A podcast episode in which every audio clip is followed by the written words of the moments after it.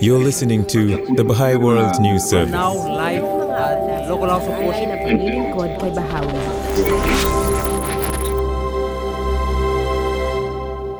From the Baha'i World News Service, this is Insights from the Field, a new podcast that explores experiences from Baha'i efforts to contribute to social progress, from the grassroots to the international level.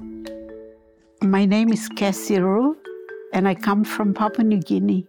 During a recent visit to the Baha'i World Center, Kessia Ruh, a member of the Continental Board of Counsellors for Australasia, spoke with the news service about efforts of the Baha'is of Papua New Guinea to contribute to the well being of their society.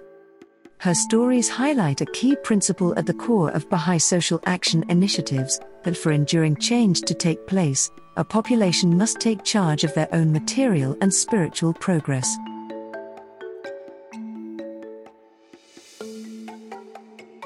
Papua New Guinea is a country with 22 provinces. The government uh, divide of the regions is four regions. That's New Guinea Islands, Momase, Southern, and Highlands region. And it is a country of very diverse culture, uh, from the coast and the islands to the mountains, and the cultures are very different. But Papua New Guinea is, with its diversity, it is one country, and there are uh, 700 languages in the country.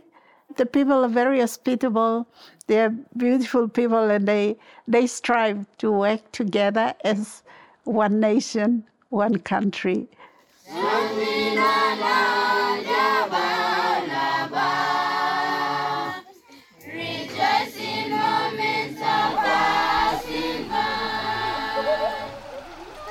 Some projects that are by individuals in Yawar, some of the the people from there who have not gone far with the education. The education levels only up to grade two, but they've gone through the institute process. Uh, they learn about how they can further develop their communities materially and spiritually. The source of motivation for these friends who are taking this lead to start up a project for the betterment of their community is the creative word of God.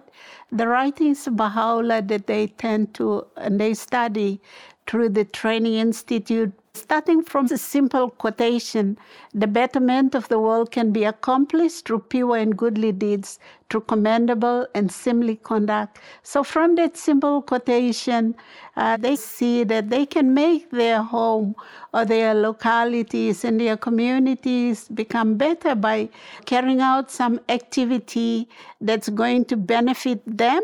So, in this locality, they are thinking more about other people, and these individuals have tried to raise the way they live in terms of uh, cleanliness, beautification of their homes, and planting crops that, apart from their spiritual development, they could benefit materially also. So they've started nurseries like planting uh, cocoa. So, with these social action projects, it's really um, looking at bettering the life of a, a population or a community. and to all Pacific nations shall declare about Lava. In areas where social action has started, the local spiritual assembly consults with the community. And uh, this is especially in Daga, where we have also uh, the Baha'i Inspired Organization that uh, has the program of the preparation for social action. And they look at uh, projects like agriculture or looking at plants that are of health benefits. And through these uh, projects of agriculture and health, they read their own reality. What is there that they have to use?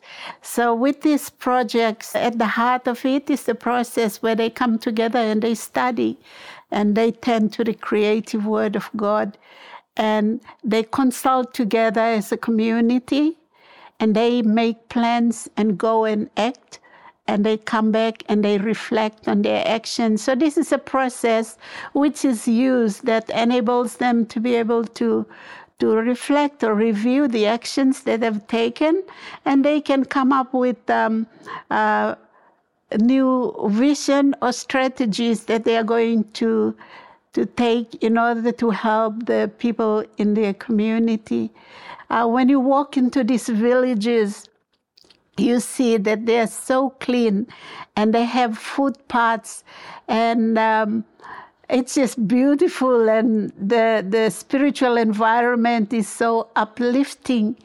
And at the heart of all this is the local spiritual assembly. It's a baha'i uh, institution which uh, looks after the affairs of the the community. So there is that continuous dialogue with the local spiritual assembly.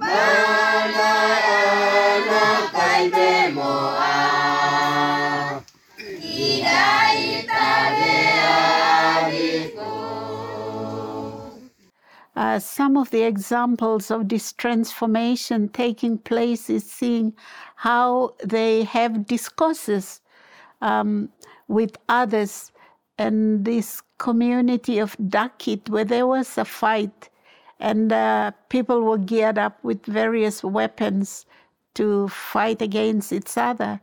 But with the community um, having gone through the institute process and they see this quality or the principle of oneness, equality of men and women, and oneness of religion, the Baha'i community that arose and spoke, um, had a discourse with those who wanted to fight uh, with the neighboring villages. And this was another village also. So they influenced them that if we have a fight, then the houses we had built for many years, the farms that we have planted, the our families won't have within a few hours, we will lose everything of what we had rebuilt. So they have discourses to transcend what um, what is influencing them, the neg- negative forces in society.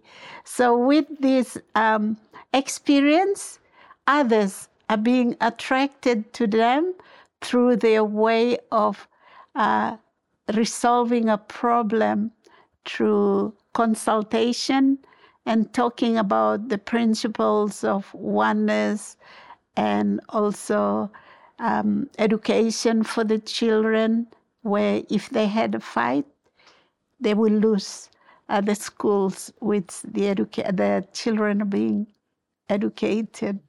And once that community, uh, it is another locality in another province um, this locality called Marangis. And within this locality, the young people, it's very noisy and um, drinking, uh, taking marijuana. And through the institute process and going through the books, they're developing the spiritual qualities. And these are qualities of respect, honesty, love, uh, justice, generosity. So they acquire those qualities and they apply them in their lives also. And they see how they can also socialize this concept with other households within their community. So they see also how they, as youths, can contribute to the betterment of this society. And they started to think about how they could keep the village clean. And they, they divided this village into various clan groups. And each group was responsible to taking care of the area within their, their clan. And they also looked at, they collaborated with the ward councillor. This is a government structure. And they started cleaning the main road of their village, that this village has been changed. It's so beautiful and it's so clean. Then they are having um, devotional meetings in homes, which is contributing also to the life of the community. And uh, uh, yeah, it's transformed the life of the of the people that we could feel this beautiful spirit. And again, at the heart of all the activities is the local spiritual assembly, uh, collaborating with the community and also the government ward council of the community. And they consult about how they can make their village a better place.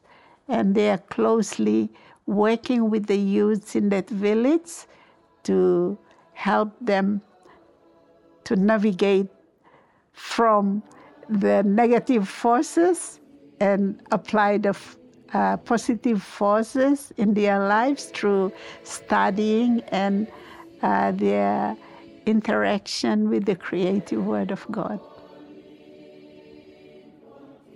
You've been listening to Insights from the Field, a new podcast from the Baha'i World News Service.